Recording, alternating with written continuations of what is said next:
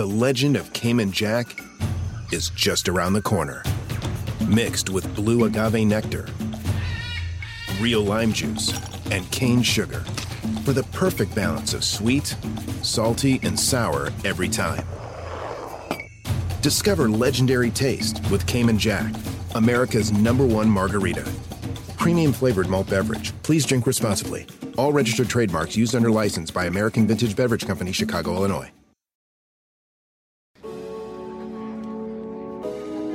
P.S. Ted Cruz, go fuck yourself.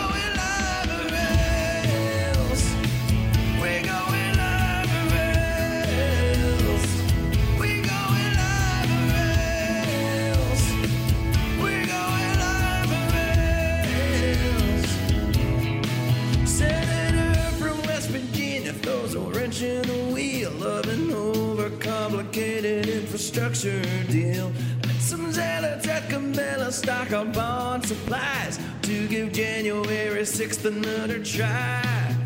Fully vaccinated people, come and help yourselves to some high note Helen, Karen, John, and friends.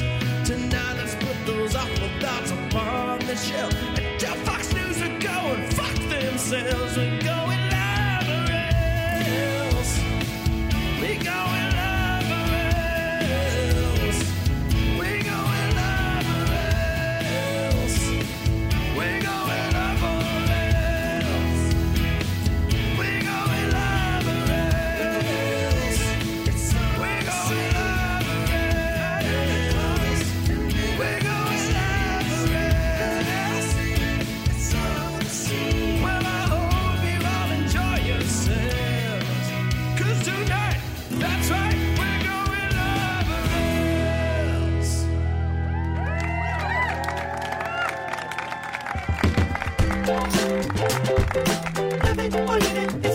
Good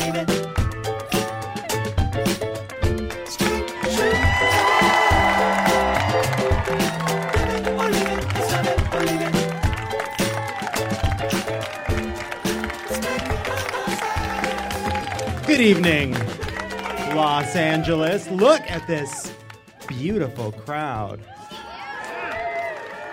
That amazing song was by Andrew Dwiggins. Most recently, a minor character who plays a suitor who briefly appears in an unremarkable Dickens novel. That is just about the name Dwiggins. Dwiggins is the name of a character in a Dickens novel that does not get the girl. You know? It's also a lovely song. Thank you, Andrew. I'm sorry.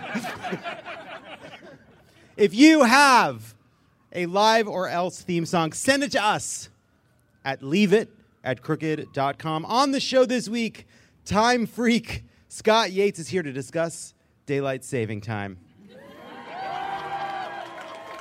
Adam Conover has thoughts on video games and masculinity. Sam Sanders helps crown the best grift of all. And Nancy Pelosi, wink, wink, gives us an update on the biff.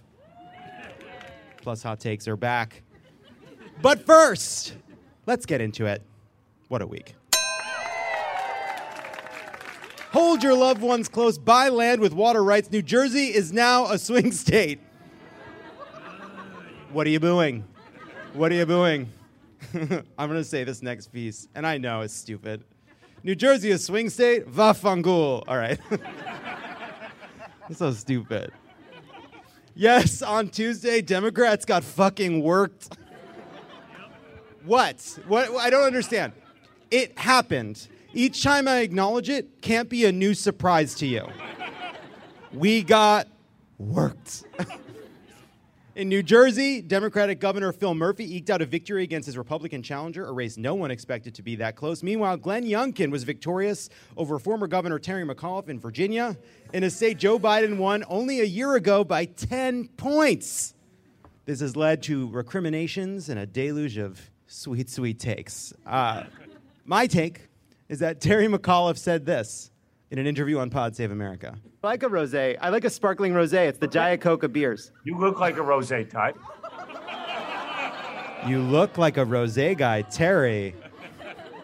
They also asked us to cut that from the pod, and I said no. I am a rose guy, and I do look like a rose guy. It was astute and not the reason. Joe Manchin point.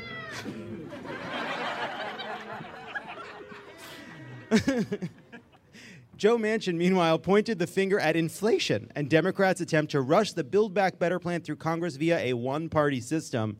But if older white Virginians voted Republican because they don't want themselves to have vision and dental care under Medicare, I don't know what Democrats can really do to counter that. If making ourselves that we don't want your teeth and eyes to rot out of your fucking skulls party isn't working, it's in God's hands. Also in Jersey, a Republican truck driver named Edward Durr won his election. That's how you heard it. I don't know what you're laughing about. I just said his name. Won his election against New Jersey Senate President Stephen Sweeney after reportedly spending just $153 on his campaign, 100% of which went towards paper flyers and Dunkin' Donuts. No consultants, all donuts, and a better value than we got for Amy McGrath. You know what I mean? What? I feel like there are several people here constantly rediscovering the reality that we are in through this set of cards. Meanwhile, in Glasgow, Scotland, the world has gathered to negotiate a plan to stave off the worst effects of climate change. The U.S. has pledged it will update the Clean Air Act to cap methane emissions from the gas and oil industries. Over 40 countries also agreed to reduce coal burning by the 2040s, though not the United States, India, or China, which is a bummer. Russia, Brazil, China, and the US join nearly 100 countries in vowing to end deforestation by 2030, a pledge that affects 85% of the world's forests, which is going to be particularly difficult for Brazil given how much they hate Bush. like I know anything about that. Critics have noted that the pact uh, for the deforestation allows for another 10 years of deforestation, and even then it's not binding. But have I learned one thing from the Giving Tree? It's that trees love it when we fuck them over. They're addicted to getting absolutely owned. Greta Thunberg stormed out of the summit's high integrity in the voluntary carbon market panel on Wednesday, disappointed by companies' attempts to greenwash their carbon offset programs sort of like a classic thing. Like at a certain age, all teens feel like they're too cool for their government's carbon offset programs. I do think some of those offset programs are like, you see that tree right there? I swear to God I was going to cut it down, but now I'm not. It's an offset. Ahead of the climate change summit, European leaders gathered to toss a coin in Rome's Trevi Fountain, hoping for good luck in addressing climate change. I really wish somebody thought to do that before atmospheric carbon exceeded 400 parts per million for the first time in 3 million years. At the summit, Biden apologized for the Trump administration pulling out of the Paris Climate Accord, saying this. America has was really behind the eight ball the last four years. We've lost a lot of our standing. I heard that speech. I'll tell you, Biden could have used an eight ball, you know what I mean? Because he sounded tired. I'm saying Biden should have done some coke. Cocaine.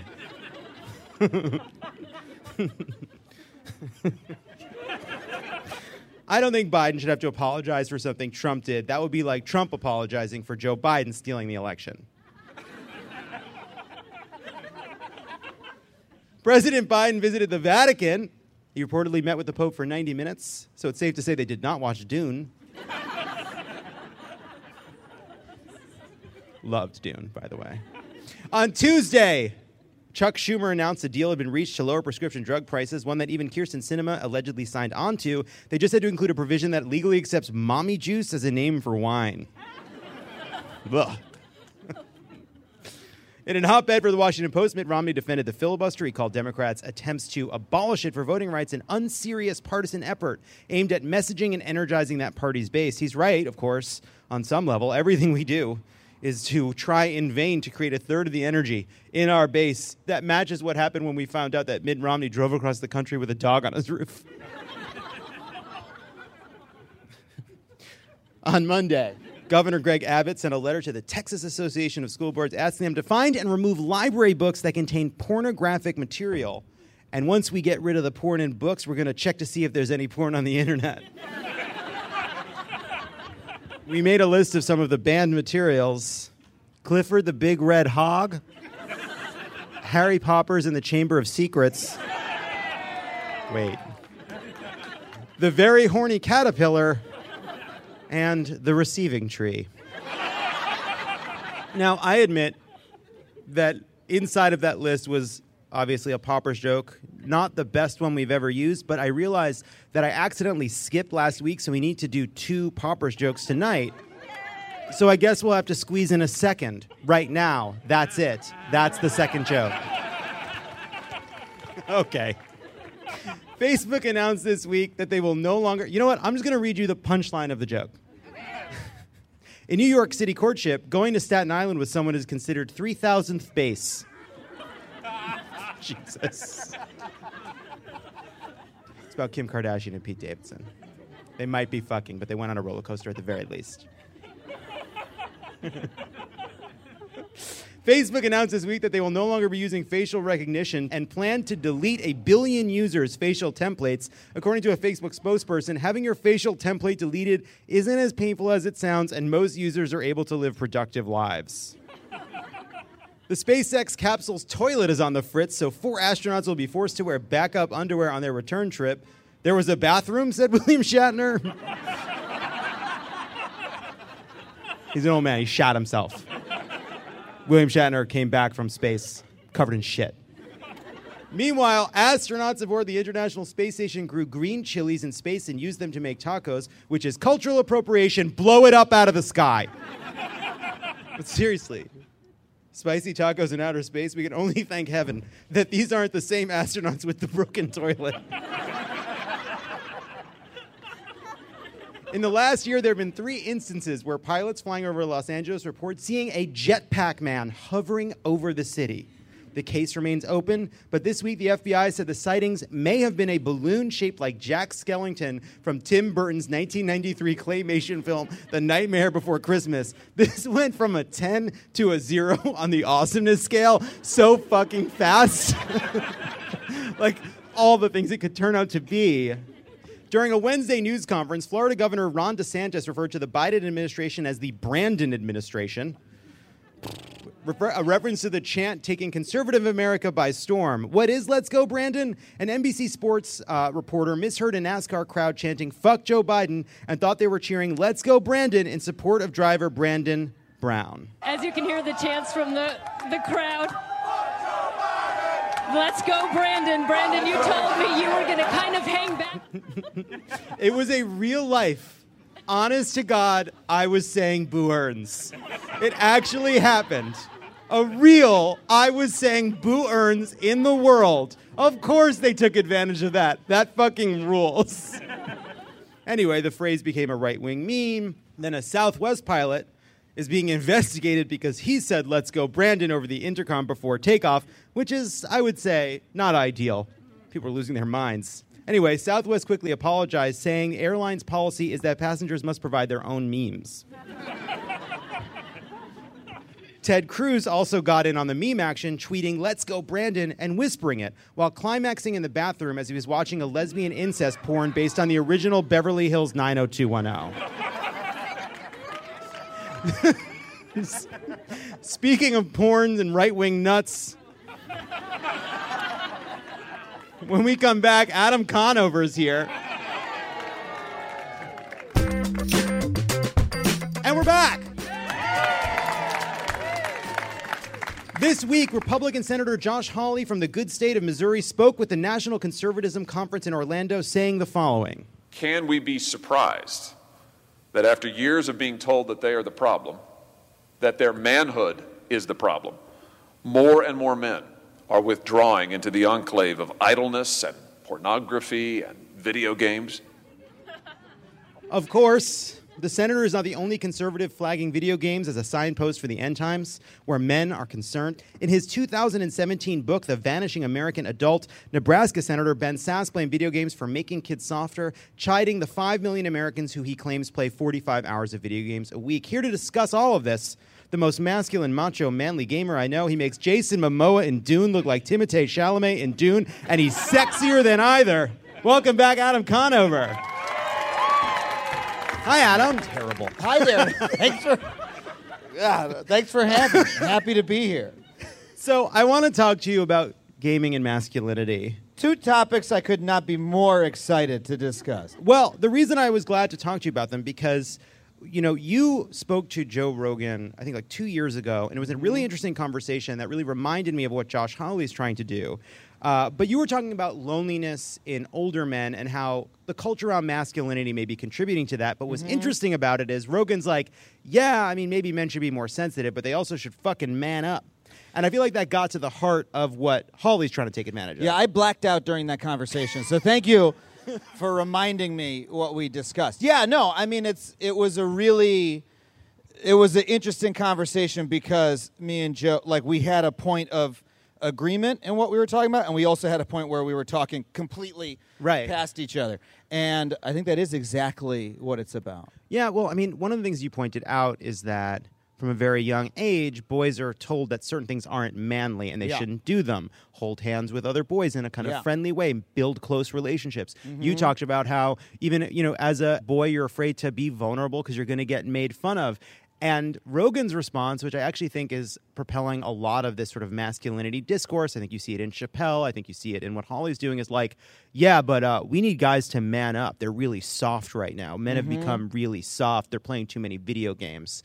But then the question is okay, what are these qualities that men are supposed to have that women shouldn't have? And Yeah. what are the qualities women should have that men shouldn't have?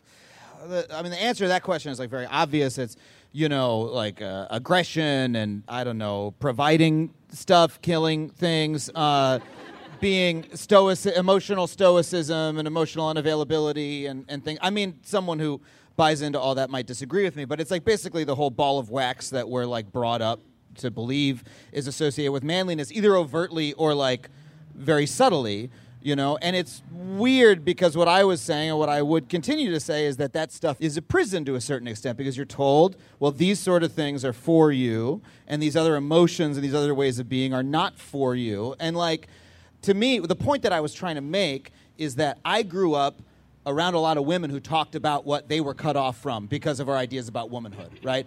And it took me another like 15 years to start thinking about, wait, uh, there's stuff I'm cut off from, and that is hurting me. And that wasn't a conversation I ever had. And I was trying to broach that.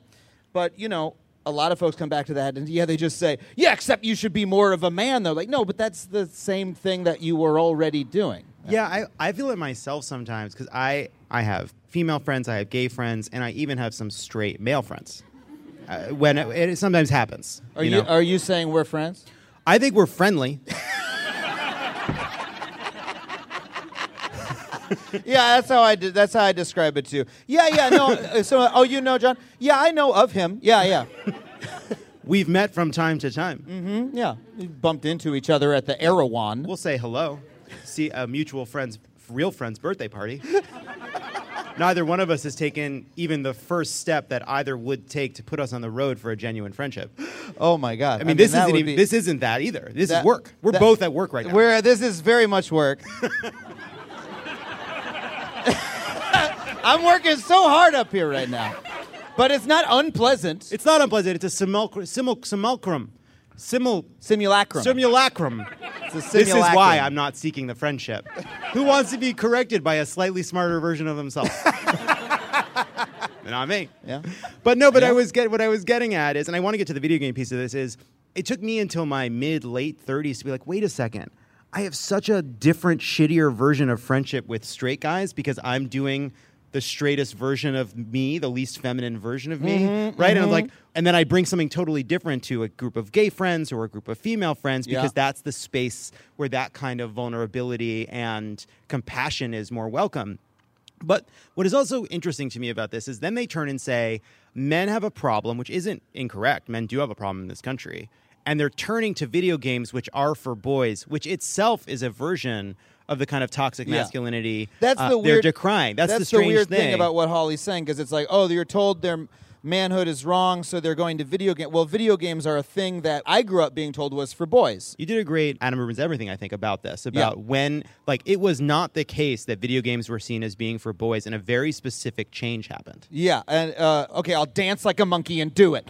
Uh, No, it's we're fine. at work. If you remember, with this is work right now. No, in like the you know the '80s, like especially the computer game era, games were like very you know multi-gender.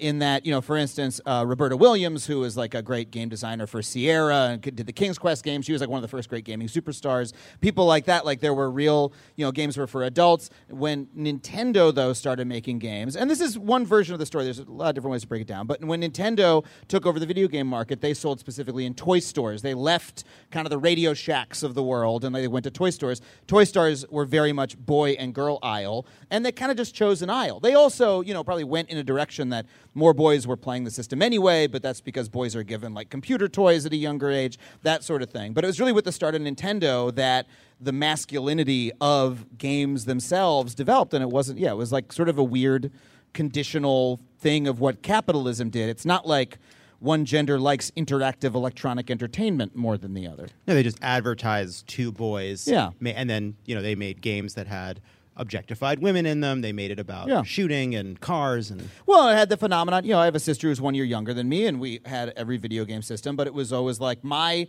hobby, and she would watch, right? Or she would occasionally take the controller. And I wasn't, I don't remember saying don't play. That was just how we played. And like now that we're adults, she likes video games as much as I did, but we had a different relationship with them back then for, you know, God knows why kids, uh, where we absorb those things, how we absorb them. Yeah, I mean it's interesting because I do think right now there is this moment where yes, there's still the kind of I think traditional style games, your Calls of Duty. Yeah. That you know, your kind of shooting games, your games that have fit into these tropes, but it's also a really exciting time for independent games, for games that tell stories, for games that don't play into some of these tropes. But are you right now playing Demon Souls? Are you a Souls person? I, fi- I am playing Demon Souls. I finished Demon Souls very long. I've played every Souls game. Yes! I watched a whole bunch of the Elden Ring trailer that came out today. Anybody?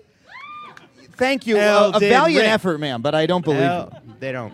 You play Sekiro? Uh, I did play Sekiro. Did you get past the Guardian Ape? I beat everything in Sekiro. Yeah, uh, that's one of my greatest achievements as a person is beating Sekiro. You don't know. You, don't didn't, you weren't know. there. You weren't there, and you, You don't weren't know. there. You weren't there, and you weren't there. You don't know what it's like. you don't understand. It's like we're astronauts who both saw Earth from space, and you didn't. You Does that did make it. sense? I actually died on the launch pad, but I understand the metaphor because I did not get past the Guardian Ape. Oh, the Guardian Ape is real hard. You think you beat him, and oh fuck, he's got a zombie worm in his neck, and he's coming back for you. He's coming back for you, and you won't know that at first, and you'll be caught off guard. Yeah, no, I play everything. I play almost everything I can get my hands on. playing Metroid Dread. I also am in the middle of Metroid Dread. Yes, I play Metroid Dread. Very good. Anybody? Same woman? Metro- You're all late. You're not playing it. I can tell. Ronan tried to trick me into playing it, but I didn't realize it was 2D. You don't like 2D? I like to be able to turn around. I want to look around. you can turn around. no, no, no. I want to look this way. I want to look that way. I want to move. I want to feel like I'm in a place. So Josh Hawley, obviously, I, one of the things that Josh Hawley is playing into with this kind of nonsense is there really is a crisis that men are going through right now. That on the one hand, as he points out, I think as you pointed out on your show, is that there really is a, a problem of loneliness among men, especially older men. There is Yeah. a crisis around jobs. There's a, and then there is this larger conversation around gender in our culture that is very destabilizing for a lot Yeah. of people. People like Joe Rogan take advantage of that. I think Dave Chappelle is taking advantage of that. I think Josh Hawley, a demagogue, is taking advantage of that. What was the reaction when you started saying, when you kind of confronted some of those norms on Rogan? Like, what was the fan base like when you're like, actually, some of this stuff you're talking about is pretty toxic? Oh, I mean, they weren't happy with me. no, I mean, it was very, it was very interesting. I got, um, I had to batten down the old Instagram comment hatches for a little while. You know, it was everybody listens to that show. There's a caricature of people who listen to that show that's very easy to indulge in.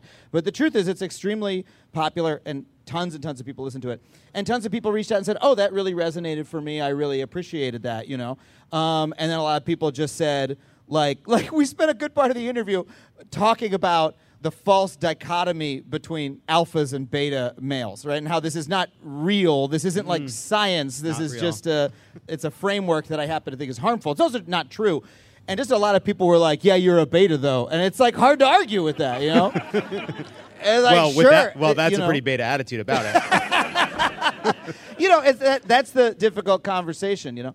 Like I said, we found points of agreement and, and points of not. Like, you know, the whole argument is that, again, there's attributes that we have historically associated with maleness, those are not necessarily bad attributes, right? The problem is that we as men cut ourselves off from other good things that we should have, like close companionship or things like that, to our detriment. And some of the things that we embrace can also hurt and injure us in ways that are like hard to understand. And like, you know, I've really experienced this. Can I tell a personal story? Please. One of the first toys we had as a kid, we had me and my sister had a Hello Kitty like little kitchen set, right? With like a frying pan and stuff like that to cook. And growing up, I was like, that's my sister's Hello Kitty kitchen set.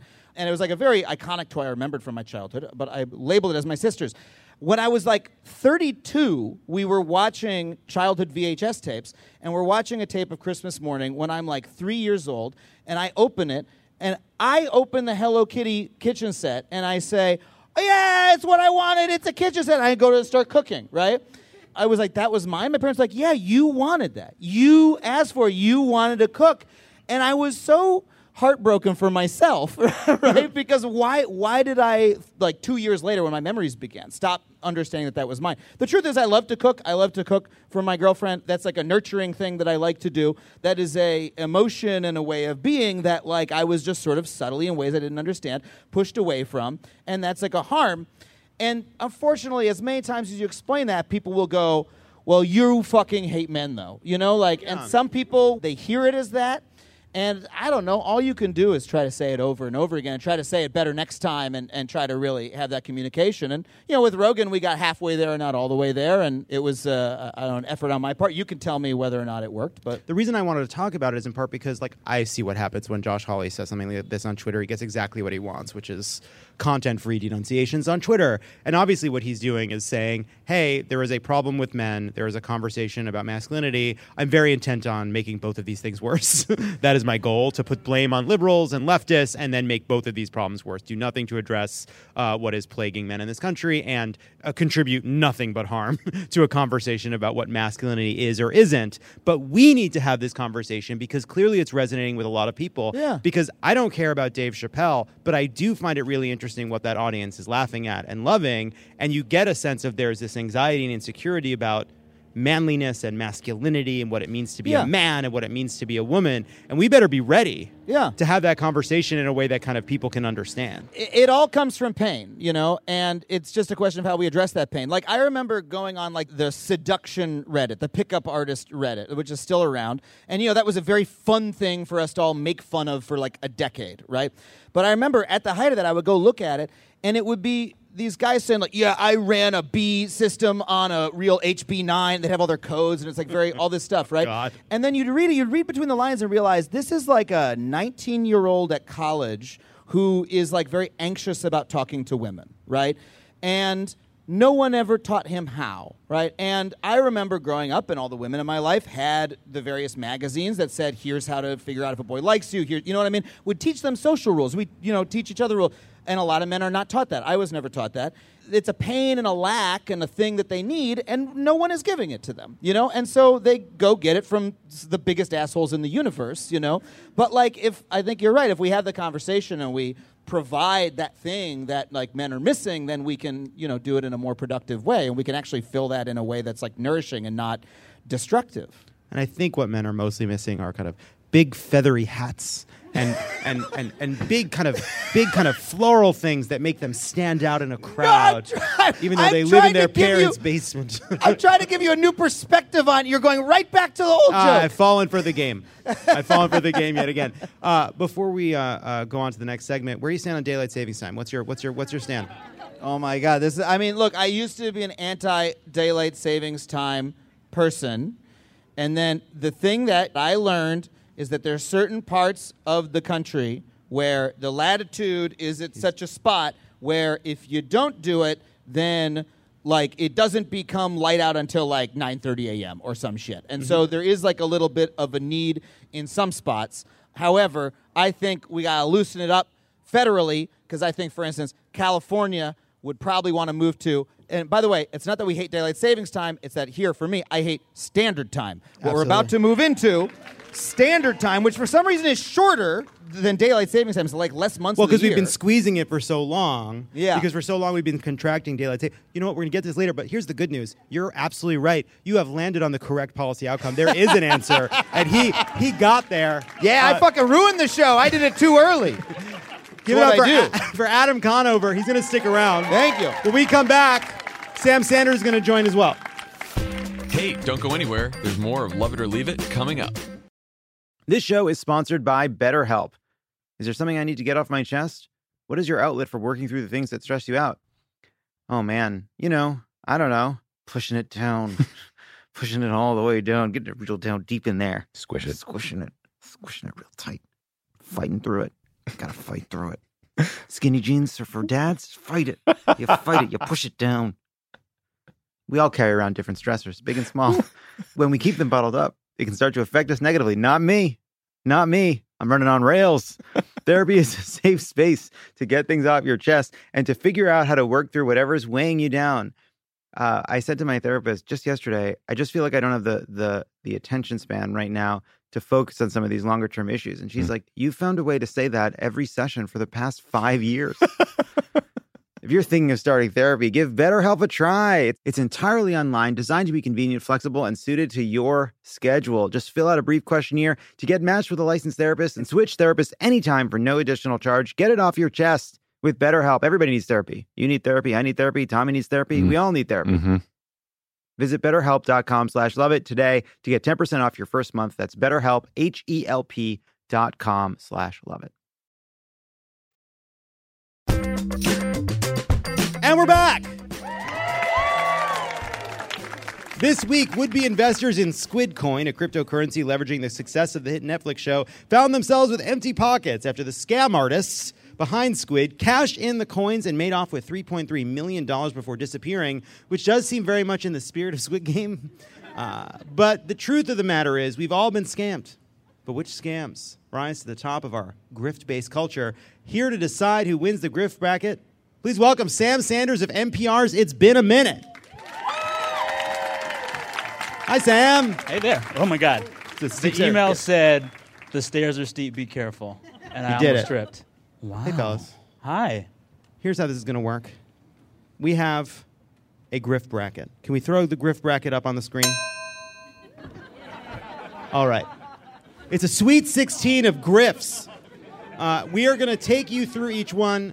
Adam and Sam are ah. going to help us figure out who wins. I'm not going to read them all. We're going to go through matchup by matchup. Let's start with the first seed, I think. Don't know how seeds work. Fyre Festival with Billy McFarland and Ja Rule. Rich millennials spent thousands of their parents' dollars so they could eat soggy ham and cheese sandwiches on an island versus Squid Coin, the $3.3 million rug pull. What is the worst grift? I don't care about the Fyre Festival because fuck them kids. Right. Everybody at Fyre Festival, I was like, "Uh, okay, you'll be fine. Also, Ja. I like him still. Wow. So you, that's an argument for Squid Coin. What Yes. do you think? Uh, I mean, let's see. Both burned a lot of fossil fuels. The kids. That's true. Getting there versus the cryptocurrency. I honestly think it's worse to attend an event and not be fed or have a place to sleep. So They were fed. You saw the sandwiches. That's- it was food. That's true. That's true. You really feel better for the Fyre Festival kids than the crypto investors? I still don't know what crypto is, so I can't Yeah. offer any comment on that. Yeah, well, I mean, they're in their own little cult, but um, no, Uh-huh. I'm gonna say, I think I think Fyre Festival is actually bigger. I think. I'm going to break the tie. I got to say Fyre Festival. 'cause- There were two documentaries on it. It's a big Two deal. documentaries. But that because there were documentaries on it. Yeah. All right, so Fyrefest takes the first game. Next up, we have Theranos versus Elon Musk's Subway for Cars. Elizabeth Holmes swindled investors from billions. Elon Musk is just tunnels. Tunnels with mouth that doesn't make sense. Adam, I'll start with you. I've been on this show before. You you know my feelings about Elon Mm-hmm, Musk. Theranos very funny and very bad. Big scam. People lost money, but but Elon Musk Subway for cars. People still believe it today. there are mayors who are saying, Elon, I'll give you a billion dollars if you build one for me here in Boise or whatever. so I gotta say it's worked much better. So it's uh It's ongoing. It's an ongoing scam. yeah, you could go fucking ride one in Vegas. I think at this point. Cool. and, And it's, it's shitty. Sam, what do you think? I'm gonna go ahead and say here I feel for uh, Theranos woman. Mm-hmm. Because did y'all see the text that she would send to her boyfriend who was also in Theranos? And she'd be like, You're my moon, my stars, I love you, we're gonna take over the world. And then the next day he'd write back, Yeah, cool. I feel for her, so she can't lose. She Great. has to advance. All right, we're gonna. I'm gonna give you that one. We're gonna go. Theranos is gonna advance that one because because, because, uh, because because you you think it's a reward for her to do well in the bracket. I think she's listening, and I think she knows. I, first of all, I met her and she was very charismatic, and I also believed her. But the uh, Did she use the voice though? Oh yes. But the thing that these two stories have in common actually is the blood test that Theranos wanted to do doesn't make sense because blood is too variable. You simply cannot get that. That amount of information isn't contained in a drop of blood. You must have more blood to get the information. And the Elon Musk. Okay, vampire. The Elon. You must have more you blood. have more tasty, tasty, delicious virgin blood in the night. But the Elon Musk tunnel is fantastic because it's like, hey man, you know, tunnels aren't just about tunnels. Cars have to get in and out of those things. And if you want a couple hundred or thousand cars going through that thing every couple minutes, you need vast openings. Yeah. You know? You know? Vast openings. Hmm. Next up, LuLaRoe, as documented in LuLaRich, the pyramid scheme about terrible pants versus credit scores. I'll, Sam, I'll start with you. Mine just got good, so I love credit scores. Very, I- you know what I appreciate this? You're bringing a personal energy, It's to real these, personal to these Real head-to-heads. personal. I made some moves. Um, I watched all four parts of LuLaRich. Did a segment on my show about it because I was obsessed. Because, spoiler alert, at the end of the saga of the LuLaRoe tights, the leader of the cult, she wants so badly for all of the devotees of the tights cult to be like her and to be like sisters, basically. She starts to tell all of them to get like gastric bypass surgery.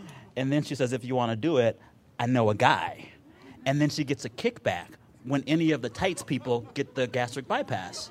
So Wow. that is more legendary than any other credit score scam. I've never heard of a gastric bypass pyramid scheme. Yeah. That's cool. Yeah. Me neither. What do you it's think? It's not cool. I mean, but No, it's not cool. Uh, I don't know what LuLaRoe is. It's a pyramid scheme for leggings. multi-level marketing officially. That's really what it is. It dragged in a lot of people who are like, I know what I'll do for money. I'll infuriate my friends by trying to sell them leggings. Got it.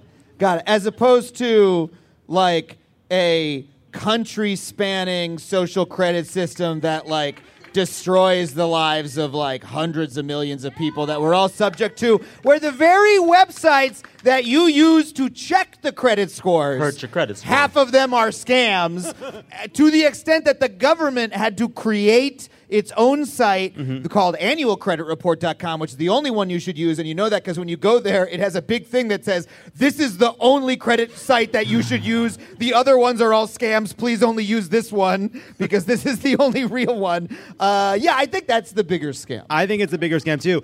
But you're also forgetting, in fairness to them, they've also had terrible data hygiene and been entrusted with vast quantities of it while not Oh, yeah. successfully protecting it. Oh, yeah. We Oh, have yeah. to use them, but and we're not we're not actually their customers, and yet we're forced to engage with these companies Yeah. that have sold our privacy away. Yeah. Basically. Mm-hmm. So Yeah. yeah. we're giving it to the credit scores. Yeah. We're giving it to the credit I'm gonna go with that. It's okay. We're going with the credit scores. Next up, we have Shaun King social justice sweatshirts versus Samir Rao, Ozy's co-founder. So basically, we have a $165 sweatshirt that may or may not be sent versus a completely manufactured media company uh, in which someone did a fake voice on a call to pretend they were from Can YouTube. I ask why Samir Rao versus anybody else at, at Carlos Ozy Watson's the or real Ozy? scammer, right? He's the real Yeah, I thought he grifter. was the guy. It's a good note. well, he was the one who did the voice. He was the one who did the voice. Oh, he did the fake He voice. went on. He went on the Goldman Sachs call and said, "YouTube loves these guys. they can't. I am from YouTube. I don't know why that's. I'm from YouTube and I love these guys. Uh, Ozy. Everybody loves Ozy videos. You can't get enough of this Ozy content. Carlos Watson, huge. fucking Where's he star. from? This Samir I don't know. we need an answer, fellas. I gotta say, uh, Ozy, because that's the only one that was advertised to me on like bus benches in Los Angeles. Yep. Where Carlos Watson would just be like, Carlos Watson knows what's happening. And I was like, who the fuck is this guy? And then it turned out nobody. He was Nobody. nobody. He just put himself on bus benches. So. I think it's a cool example too of like, oh wow, yeah, I'm sure their PowerPoint's cool. Have you seen anything they've ever done anywhere? No. I get it if you can fall for a scam like that's a, like a software scam or your Theranos or what have you. But like one way a media company exists and proves it's successful is by existing in the world that you see with your eyeballs. At least you, know? could get a free copy of Vice at a dive bar on the Lower East Side. You know what I mean? absolutely. Like at least I've held one in my hands. You good with Ozy? I'm not mad with them taking all those investors' money because they have money to burn. Yeah, that's true. I am perpetually intrigued with Shaun King because he's actually a real scammer, like through and through. And like every few months, parts of the internet wonder aloud if he's black or not. And that's funny to me. That's just part of it. Yeah. That's part of it. All right, we're giving it to Ozy because they were on park benches in LA. Next up, we have Adam Neumann and WeWork versus Jamie Spears and his conservatorship. Uh, WeWork turned a uh, a room and desk rental system into a fake, revolutionary, future-shaking uh, fake business. And Jamie Spears was like, uh, "Nah, I got to take your money. Uh, you're gonna buy too many cars." You know. I'm gonna say we've already got a couple ones up here where the main victims were people who were already incredibly wealthy, mm-hmm. like the people who invest in Theranos and Ozy and all those sorts of things. So the WeWork one would just be another one of those, like. The Jamie Spears, because he's, he's fucking over his own daughter. What the fuck is going on? Yeah. Poor lady. And she's rich too, but you know she doesn't get any of the money, and you know we're all, and it, also it's indicative of a broader problem that isn't currently represented on the board. I, I think that's a good argument. Also, uh, Sam, curious what you think about the level of brazenness this requires. He was, I think, maybe still, or until he left the conservatorship, he was paying the crisis communicators messaging why he took over his daughter's fortune using the money he was taking from the conservatorship. so when she was trying to get oh out of it, he used the money to hire PR people and lawyers to Ugh. message what was going on with her trying to stop her father from doing this. Thoughts? Yeah, I think that's the worst thing ever. and yeah. Jamie Spears takes it. Next up, Facebook's fake pivot to video, in which they uh, manipulated the data and lied to companies that then decided to follow what Facebook was saying, only to later be told that it was entirely fictional and causing them to shutter and close all kinds of jobs. Versus Wells Fargo making checking accounts and credit cards no one asked for or wanted to goose their numbers, then blaming the low level people instead of taking responsibility at the highest level. Wells Fargo versus Facebook. They did my mom. Wells Fargo got my mom, and my brother found it. It was fine. She's all right. Uh, but like, fuck them. Fuck them. Yeah. What do you think? I know where you are. I, I have personal stories about both of these. Let's hear it. The first one is about Wells Fargo. A couple years ago, my agent emails me and say, "Hey, you want to audition for this voiceover for Wells Fargo?" And the ad was, "We at Wells Fargo understand we made a mistake."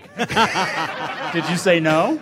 I said, "There's no fucking world in which I could." But I was like, "Do you know what I do? Like, I can't. Not in a million years. I hope the person who did it made a lot of money." But so that's the other one. No, uh, Not in a uh, million years for that much is what I would say. oh yeah, yeah, yeah. And then it turned out they only offered me. No, no, Facebook's. You know why? Because Facebook's pivot to video killed College Humor, the website that I used to work at, and many other websites. I remember being. I was in my office. Uh, in the workplace, we published videos on our own website. We published videos on YouTube. We made money there. Uh, I remember the day my boss said to me, "You got to see these numbers we're getting on Facebook. We got to start posting more videos on Facebook. Start posting everything on Facebook. No way to monetize. Found out, you know, five years later, the company's basically gone, and we find out that they just made up all the view numbers. They just made up the view numbers. So that's that was personal to me. They they honestly did fuck over. There's no longer an internet comedy industry. There once was one. Yeah. I mean, unless you call this comedy, which I don't, but. Uh, you know, I just got thi- here, this man. is Whoa, doing what's okay. going on? I want you all to know something. I saw that. That was like a slow motion. I f- wa- like a cake falling. I saw it. I saw him moving towards it, like a like a raptor in Jurassic Park, and I was looking straight ahead, but he came at me from the side. You know what I mean? Uh, what do you think? You gonna get Wells Fargo or Facebook? I mean, Wells Fargo's the worst. Wells Fargo's the worst. We're going with Wells Corporate Fargo. banks are the worst. Credit It, unions. it, the way to it, go. it, it did hurt many more people. You know. Next up, You know. Credit union, yeah. Right? There we go. Kim Count it out. Kardashian and Pete Davidson holding hands on a roller coaster versus, this is a tough one, the way Chipotle scoops guacamole into the little cup We see how they put so much air in that cup. They put a spoon in, then they put a spoon on top, then they smooth the top, and they leave so Who much added air. that? Who added that? That that's not grift. That is a grift. No, because if you see it once and you don't like it, get your guac somewhere else. I'm not- bro. It's Southern not the- California. It's not a grift. It is a grift. If you think it's if a they grift, wanted to your give hand. us less guacamole, your- they're raise your hand. suggesting it's this size, but the actual amount they're giving could fit in a smaller cup, but they don't want to do So that. So you want the underpaid farmers in Mexico to have to make more avocados and get Can I to tell the cartels so that you can get all your precious. Ooh, I want my good fats. Like, fuck you. You don't. You shouldn't even have any guacamole. Okay. Chipotle You life don't hack. need it. Chipotle life hack. If you're just getting chips and guac, you can skip the line. And everyone's mad at you, and you're like, I don't fucking care. Wait, what's the scam with? What- yeah, what is- Why? Why, why what is, is- Kim K and, and Pete a scam? I, You, you just don't buy it. I don't buy it. I don't think. No, I don't buy but it. here's the I thing. think it's. I don't What's buy not it. to buy? I don't they buy were on a roller coaster. They were screaming their Come hell on. hands. What are they? What are they talking about? What are they talking about while waiting for the photo? You know what I mean? I think they Come neutralize each other. She ruins every person she's with. He kind of ruins every person he's with. So they might last forever, not a grift. Well, I guess then either one that you choose will be easy to defeat in the second round. what?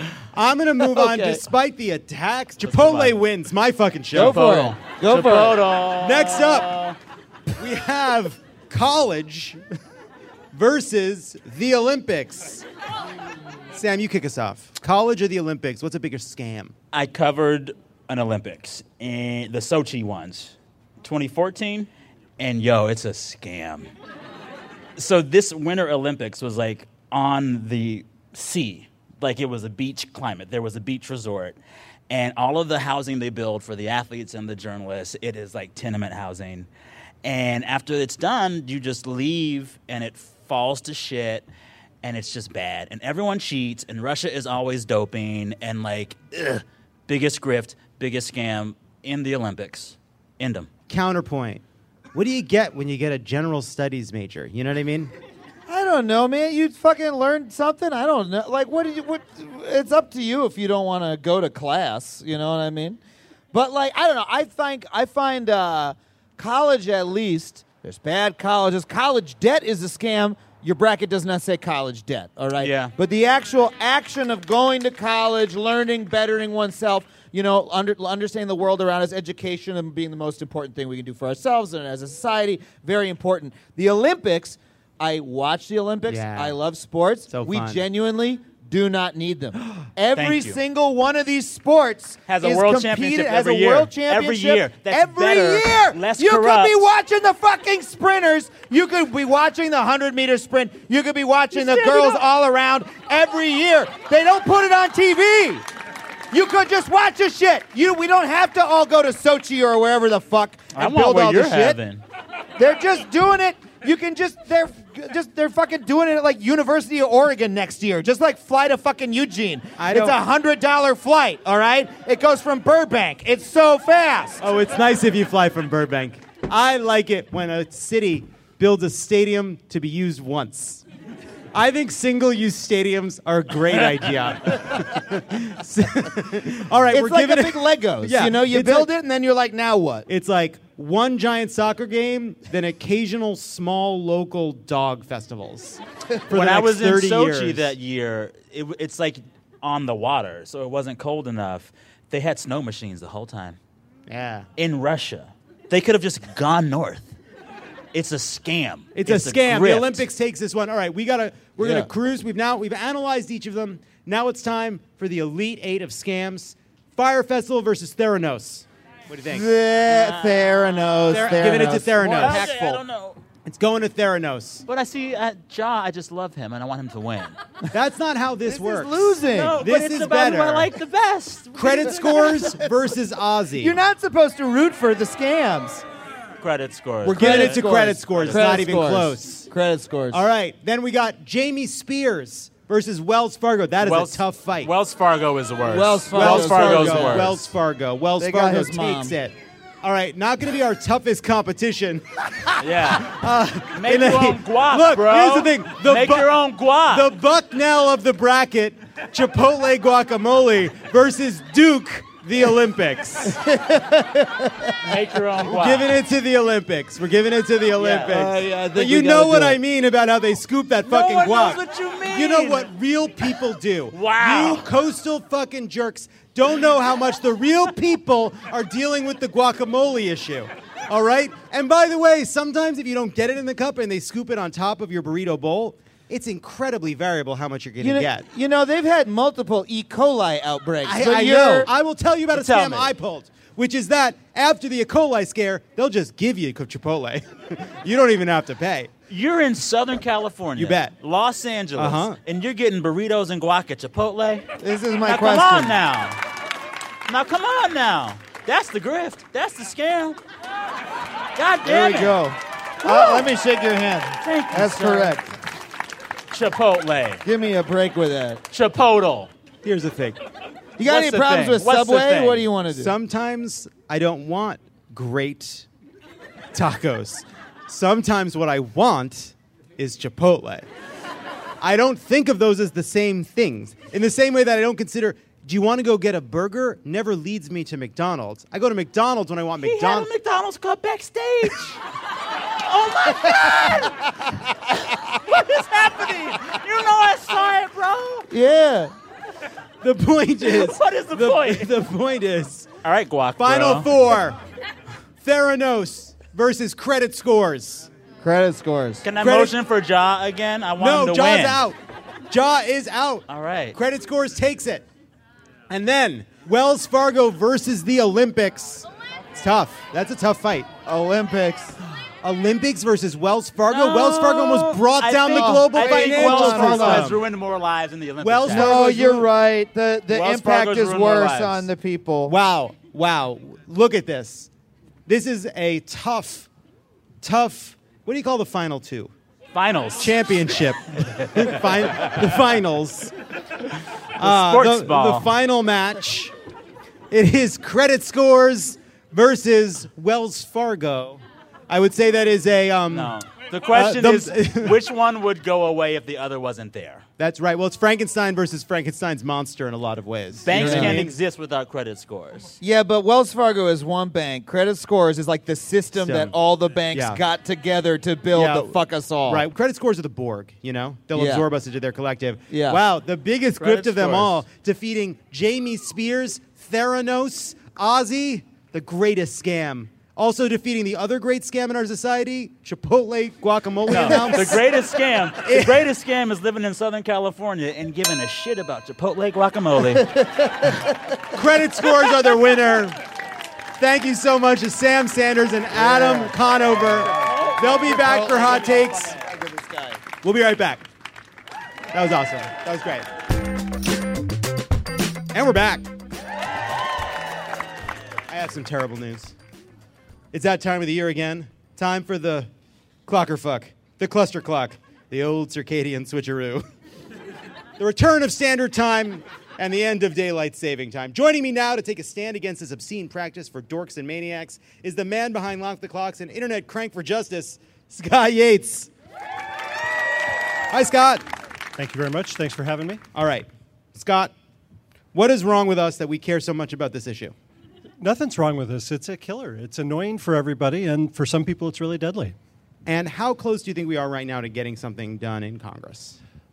You know, you know Washington a lot better than I do, but That's true. Uh, I, I, An expert. I, I mean, you know, I started this eight years ago, and there was nothing. There were no federal bills. There were no state bills. Nothing. We've had 20 states that have now passed something, a resolution or a law saying we want to go into permanent daylight time or something. Like So we've had 20 states. We've had another 20 states that have considered it. We didn't used to have any federal bills. Now we have two federal bills lot, that have lots of co-sponsors, and this crazy bipartisan thing where Ed Markey and Marco Rubio mm-hmm. Mm-hmm. both agree on something like that never happens. Yeah, I mean, I think, and Patty Murray as well. She gave a speech today about it. So, one reason I like this issue and care about this issue is there's a lot of issues that are ideological or that involve like hard sacrifices or questions about the budget, about where our priorities are. But this isn't one of them. Right. This doesn't cost anything really. It's just a question of what we want. Like, how do we want our days to be? Are we willing to look at evidence and allow it to change our practices? I agree with you 100%. And it's also just good government, right? Like if somebody snuck into your house and moved your alarm clock so that it woke you up an hour earlier than your body was expecting, you'd be so mad at that So person. mad. And yet the government does it, you know, every year. and we just are like, uh, yeah, okay, the farmers, you know, like. So, by the way, the thing that this is for farmers is a myth, right? Yeah. Uh, and it's a myth that was created actually on purpose. Uh, there was actually a retailer in Boston that wanted to have more time in the sun after work for people to shop. And he said, Look, if I go out and I say we should need more time for people to shop, nobody's going to go for it. But if we say the farmers want it, then maybe they'll go for it. And so it was a big PR con job all the way through. So now, one issue uh, underneath this, right? There is money at stake. I think the reason you see someone like Marco Rubio getting behind this is Florida is a tourism state. They want people to stay out late, go to restaurants, go to the parks, be outside. But one of the hangups has often been that New York, home to the TV industry, Right. isn't interested in us having later daylight because they want us at home watching our fucking boob tubes. Yeah, they don't want you outside having fun, being on a bike or being out. Yeah, they want you On a yeah, screen. especially the live sports people, right? Like because that's the stuff that's the most time. You know, the game starts at six o'clock, whatever the time zone is, and so they want you inside watching that. So they want it dark. They want you at home watching sports. Right. Sports so, ball. Now, uh, the proposal that Rubio, Markey, and I believe Patty Murray endorses for permanent daylight saving time nationwide. As you know, I am not for that. Right. And I want you to talk. So, my proposed solution, which I'm also going to, we're going to try to talk to Patty Murray about, I'm going to try to talk to Ed Markey about it again, is right now states have two options. They can choose permanent standard time, which is what Arizona does, uh, and also Puerto, Hawaii and Hawaii Puerto and, Rico. and, and Puerto Rico.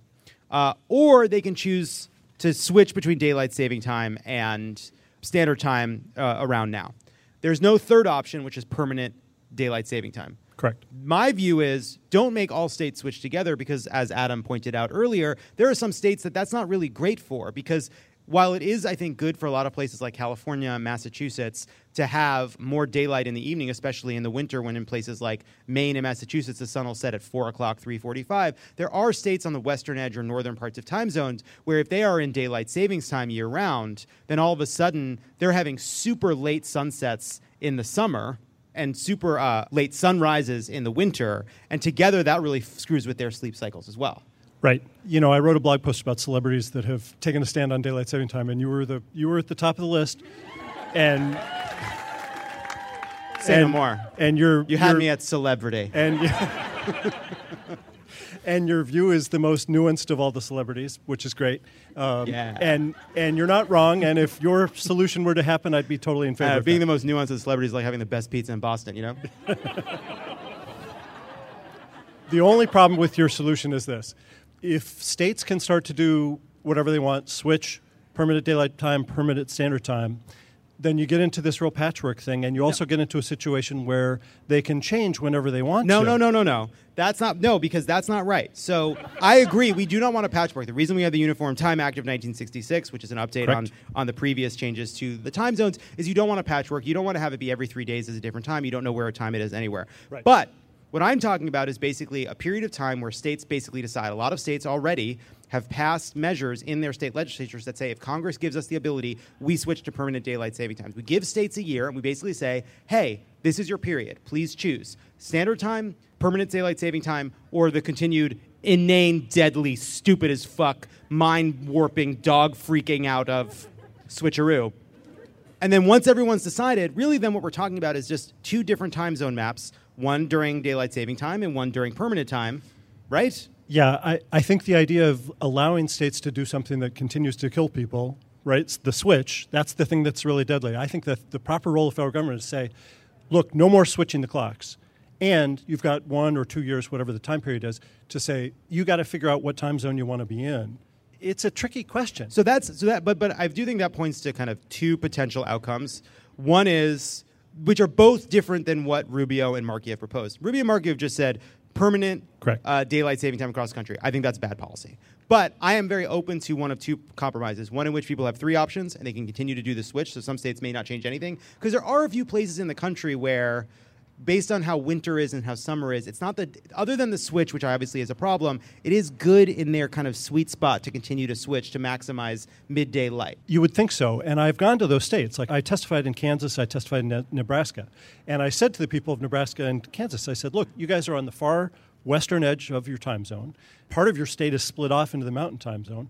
Why don't you think about just going to standard time? You could do that right now, and you would solve the problem, and you wouldn't have those really late sunrises in the winter. And they said, look, all of my constituents tell me all the time, we want the permanent daylight time. We already are going to school and work in the dark in the winter. We don't really care about that. It'd be nice to have a little bit more sunlight after school. The kids have a little more time to play. That's the solution that we want, so that's what we want to do. I think that's I think that's so basically that's basically saying that even places that might technically based on some data benefit from the switch, they still don't want it. Correct. Interesting. Interesting. Interesting. Yeah, I, I mean, I advocated for that. Uh, you know, I, I went to them and I said, you should think about standard time. And they're like, no, no, no, we don't. And so it may be that they go through a winter of being in daylight time and be like, okay, you know what, uncle, you know, maybe that was right. That is a real possibility, right? Because the, if we go to permanent daylight saving time, there may be parts of the country that are very upset with us because they're like, it's so fucking dark. uh, now, Scott is such a expert in time. He actually wrote us a lightning round about daylight saving time, which I will now pose to you, our audience.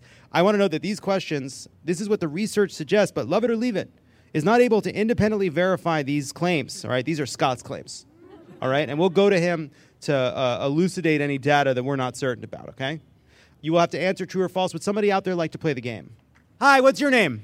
Hi, I'm Katie. Hi, Katie. Are you ready for the lightning round? All right. This is these are questions about the actual harm of daylight saving time and the switch that Scott has provided. Are you ready? While we were waiting for the show, I read the New York Times article on this. I am so ready. Wow. All right.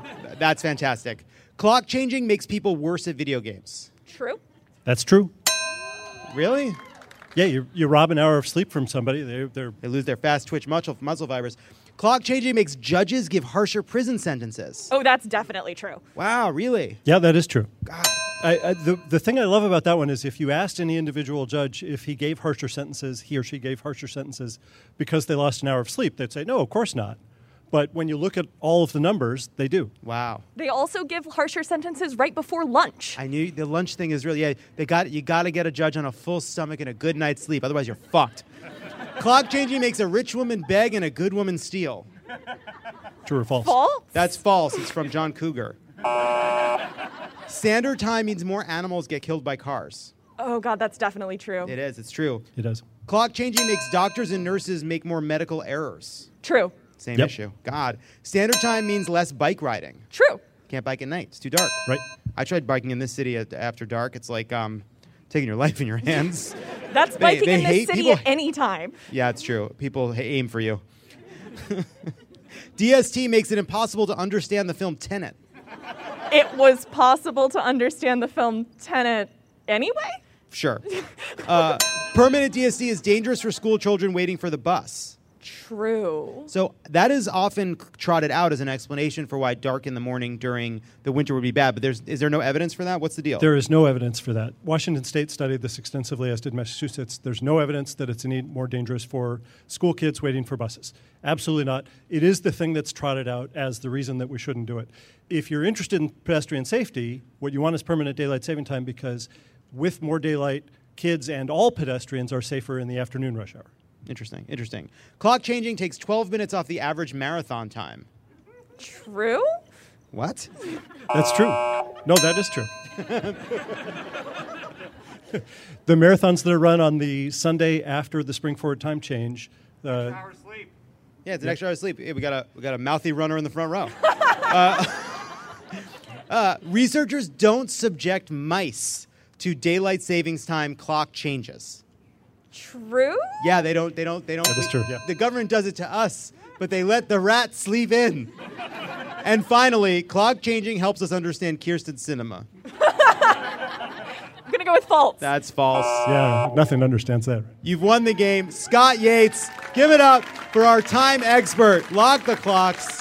What's the website? sco.tt slash time, or just Google lock the clock. Lock the clock. Yeah, thank you, Scott.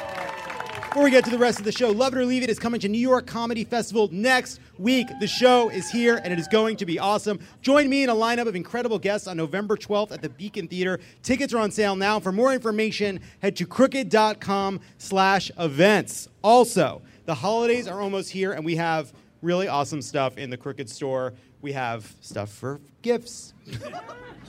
we really do have cool stuff in the store. Go to crooked.com slash store and there's really great stuff in there. When we come back, we have a very special guest. Don't go anywhere. This is Love It or Leave It, and there's more on the way. Are you like me and tracking the polls obsessively this election year? Well, Dan Pfeiffer's right there with you, and he's taking them seriously, but not literally. Take an average of the polls. Don't forget about any one poll. And the thing that we try to tell everyone in every episode of this podcast is a poll that has Biden up to and a poll that has Biden down to, they all tell you the exact same thing, which is this is a very, very close race. The goal of this podcast is to help people understand polling and freak out about it just a little bit less. Explore the latest polls, what they actually mean, and whether or not it's time to hit the panic button. Tune into Polercoaster with Dan Pfeiffer, Crooked's latest subscriber exclusive show. To get access, subscribe to our Friends of the Pod community only at crooked.com slash friends.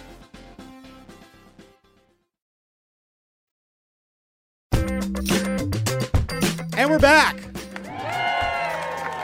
We are currently in our third month of conversation, debate, and quietly sobbing in congressional bathrooms, all in an effort to hammer out the specifics of the Build Back Better plan. I don't know about you all, but I need a break. Joining me now to help us relax with a festive, completely non political cooking segment, it's Speaker of the House, Nancy Pelosi. Come on up here, Nancy. Hello. I look very surprised all the time. Very surprised all the time. Hello. Oh, hello, John. Thanks so much for having me. It's um, it's so good to get out of D.C. and let my hair down. I'm even wearing a slightly different shade of pantyhose. I, I'm really cutting loose. I know I'm not really wearing pantyhose. It's your imagination. It's free. Use it. I'm so glad you could be here, Nancy. Now, when the show reached out, I assume you wanted to get the word out about the reconciliation bill. See, the lighting is so bad in here, John. Seen better lighting in a Macy's dressing room.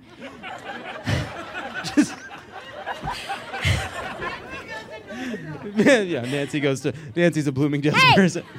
I know a good sale when I see one. Are you here to talk about the reconciliation bill? Oh, no, abs- absolutely not. I'm here to cook. Yes, that's the one thing that always relaxes Nancy, no matter how many people are tweeting at me about the whole, you know, Kente cloth moment. I get it, everyone. It was not the right time. Though I ask you, John, is Yeah. there, when can I wear all my Kente cloths? Probably, I don't- probably never, uh, Madam Speaker. Either way, I'm glad you decided to come here to Okay. teach us how to make one of your Yes. favorite Thanksgiving dishes. Yes, that's right, John.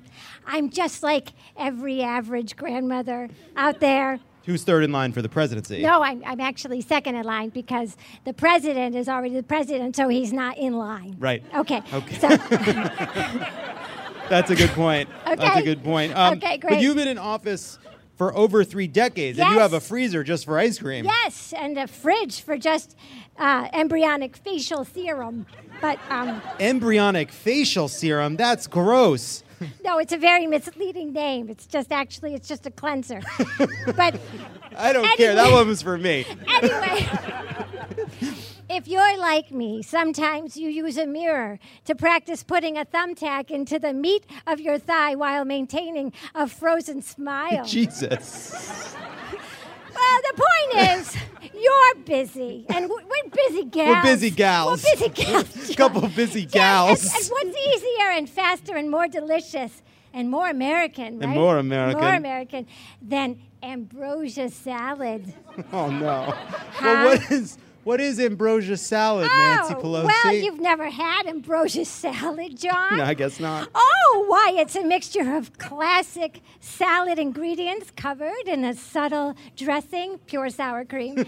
I have the recipe written down right here so I don't forget any of the steps, okay? Mm-hmm. All right. So you start by adding a bag of mini marshmallows. Uh, you do that, and you just add them, you add them, Yep. and they go into the bowl Yep. along with some shredded delicious coconut flakes. Yikes. Okay. All right. Now let me just check this recipe. Hold on. Oh, Jesus. Oh, what, what's, Oh, what's wrong, Nancy? Fuck me. Fuck me. well, it looks like someone scratched out coconut and Oh. wrote, hate these, won't eat, maybe chocolate chips. Sincerely, Joe Manchin.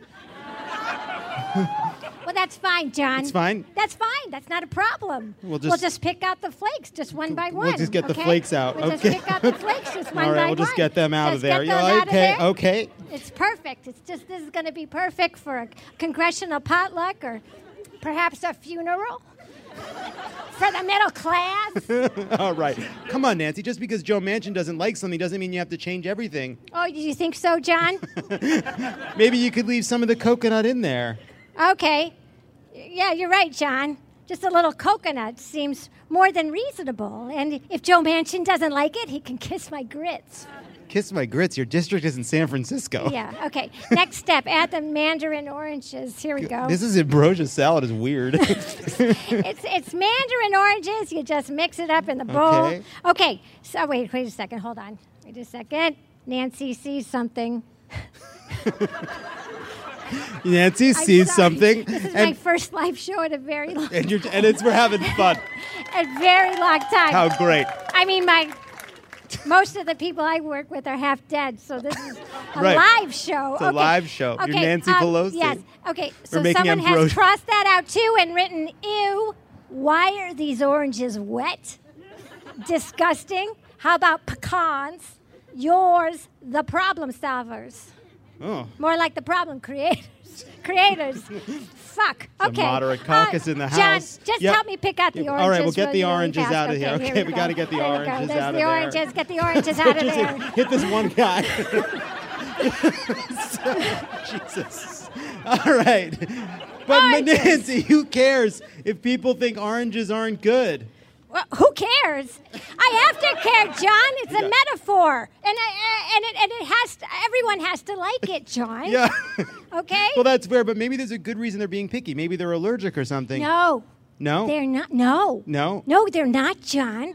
They're specifically told me in several closed-door meetings over the summer that they would eat ambrosia salad.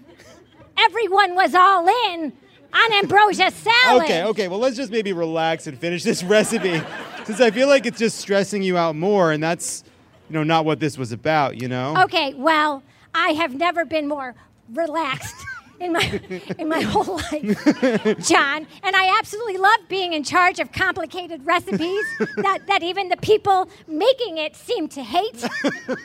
Yeah, I Uh-huh. absolutely don't want to give up and just eat the dog food that the Republicans keep bringing to the potluck. No, I don't. No, Do they really bring dog food to the potluck? Yes, no, they, well, they, they, they cross out dog and, and write people food on the bag. But no one falls for it. Oh, really? No, except Louie Gohmert, who fell for it a couple times, but I don't know why. I mean, he brought the bag, so.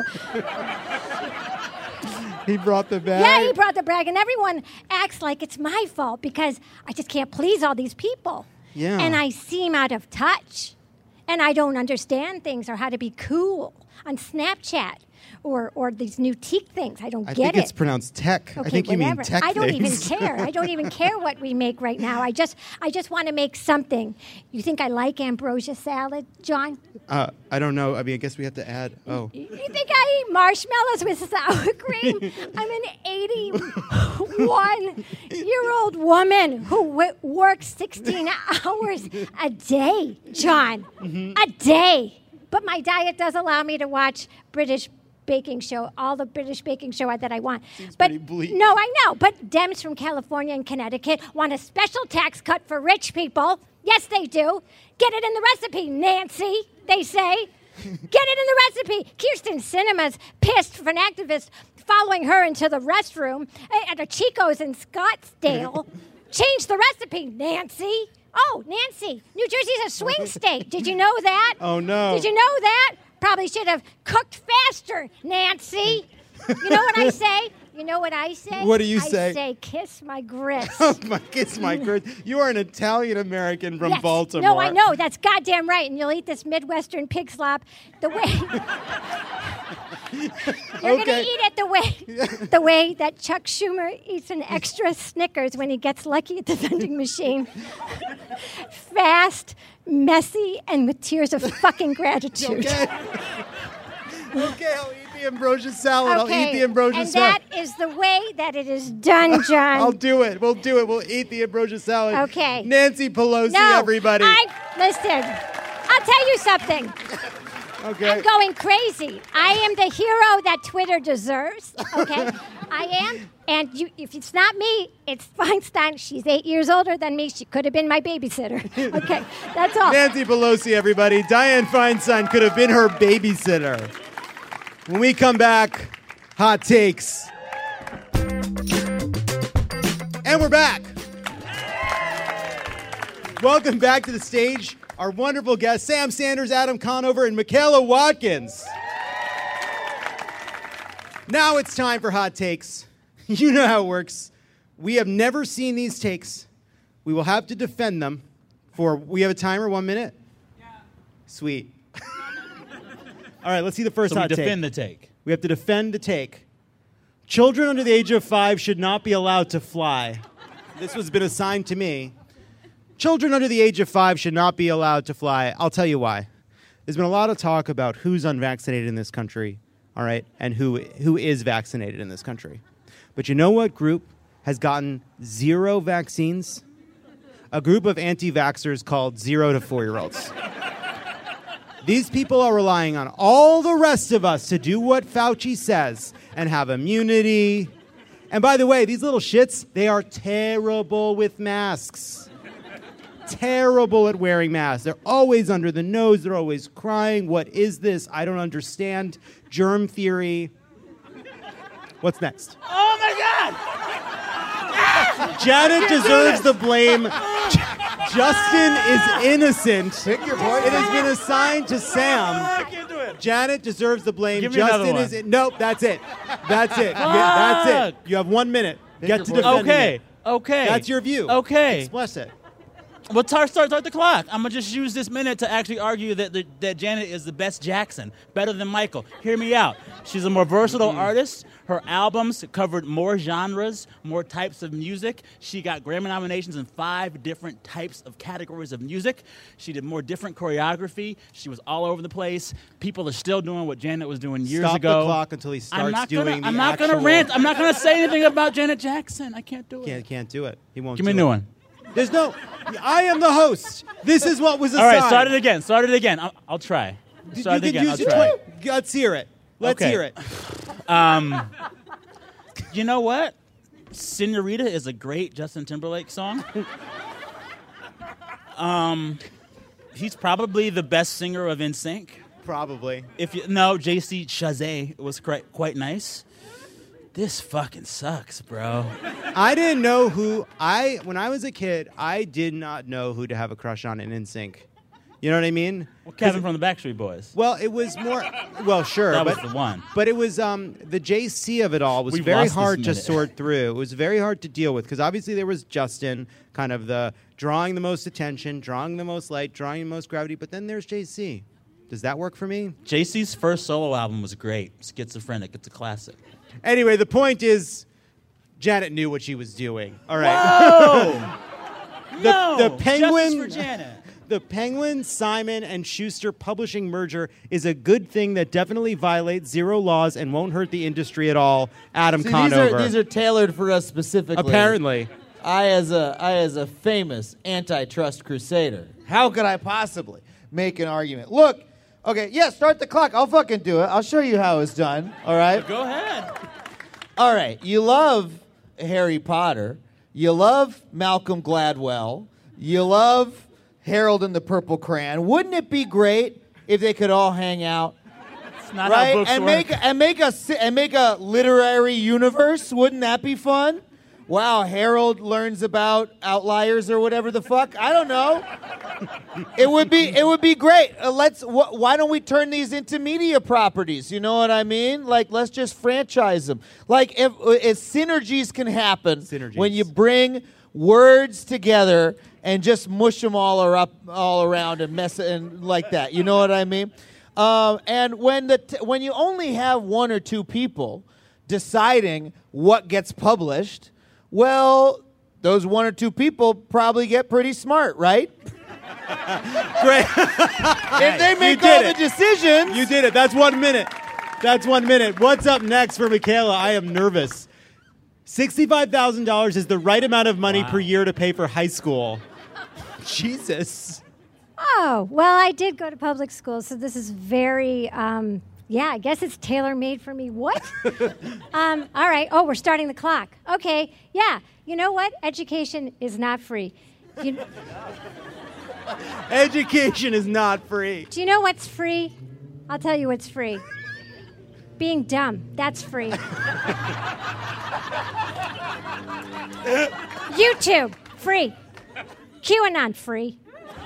You know what's not free? Calculus. You know why? I don't know. I failed it because I went to public school. I guarantee if my parents were paying for calculus, I'd show up. But I didn't because I liked pot. Give me incentive. Give me a reason to show up. Give me a reason to set an alarm. Give me a reason to not make mixtapes all night. Give me a reason. Yes. That's one minute.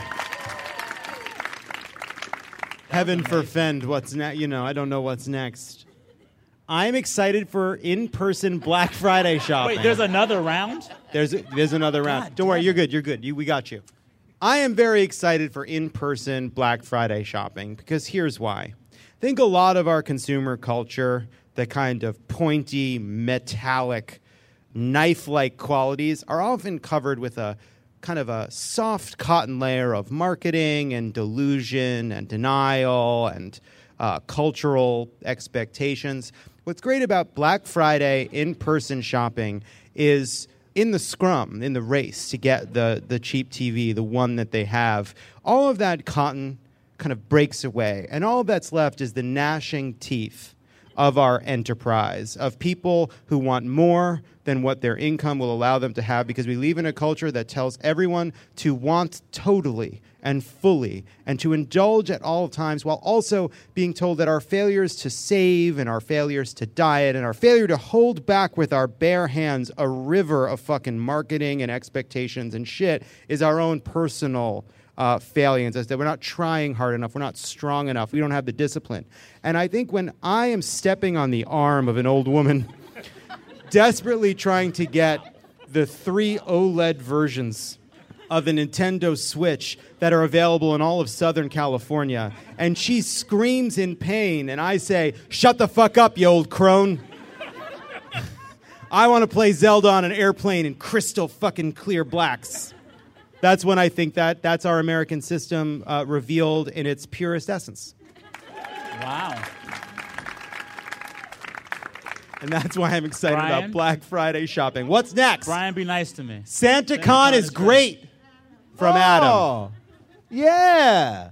I mean, of course SantaCon's great. Who doesn't love getting so drunk that you throw up on your own Santa costume in the middle of the street in New York City when other people are just trying to get to their goddamn open mic, you know?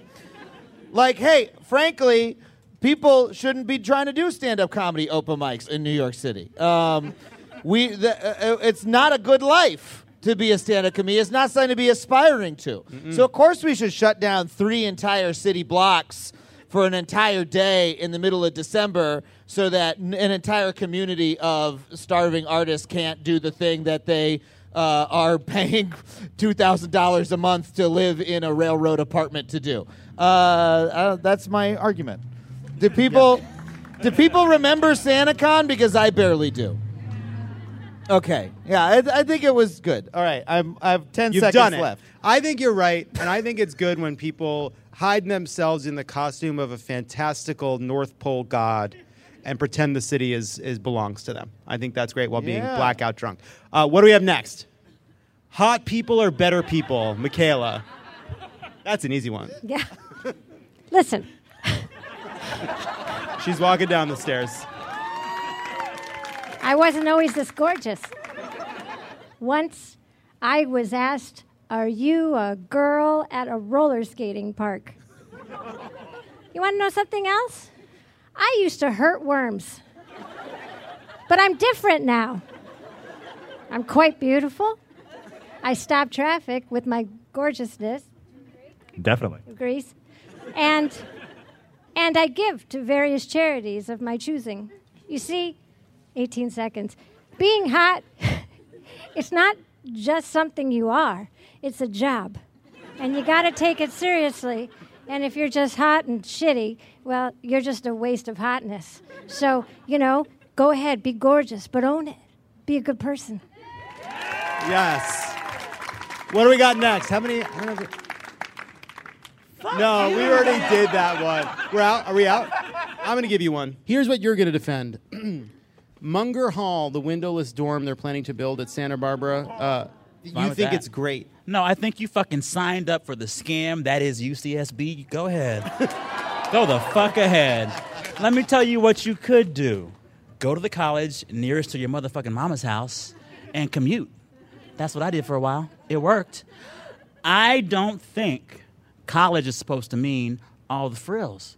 College is class. College is school. College is take the goddamn test. If you need the student center and the fancy dorm and the fancy food and the Wolfgang Puck ski trip on Christmas break, then like, screw you.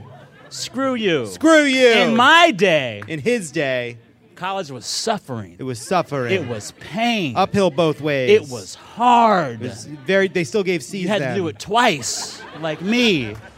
Yeah, so fuck them kids. Fuck them kids. And that's hot takes. Completely lost control of the show today.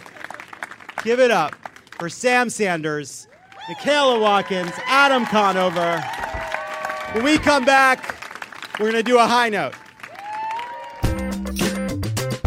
And we're back. We're going to do one. We're going to do one high note. I can look. I can do it. I'm just going to read some of them that I'm not going to do. I taught my mom what a popper is. I saved two people from being recruited to Scientology.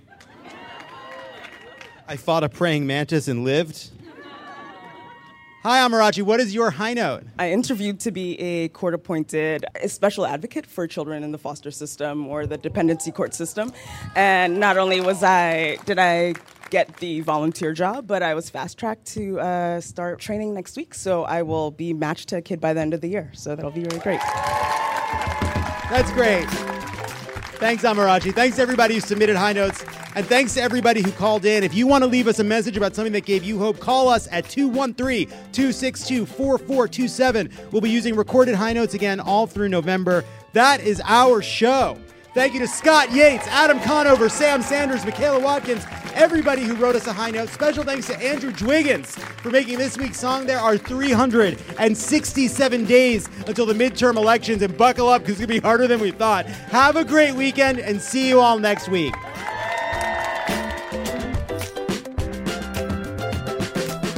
Love It or Leave It is a Crooked Media production. It is written and produced by me, Jon Lovett, and Lee Eisenberg. Kendra James is our senior producer. Hallie Kiefer is our head writer. Jocelyn Kaufman, Pallavi Gunalan, and Peter Miller are the writers. Our associate producer is Brian Semmel. Bill Lance is our editor, and Kyle Seglin is our sound engineer. Our theme song is written and performed by Sure Sure. Thanks to our designers, Jesse McLean and Marissa Meyer, for creating and running all of our visuals, which you can't see because this is a podcast. And to our digital producers, Nar Melkonian and Milo Kim, Mia Kelman, and Matt DeGroot for filming and editing video each week so you can. Ashley's Memorial Day sale is going on now. Shop our biggest selection of hot buys, cool deals, or shop limited time savings on new summer spaces. Plus, get 72 month special financing on select in store mattress purchases made with your Ashley Advantage Synchrony credit card between May 14th and June 3rd. Whether you're redecorating indoors or rethinking your outdoor space, save big on this season's trending styles. Only at Ashley. Subject to credit approval. Minimum monthly payments required. No minimum purchase required. See store for details.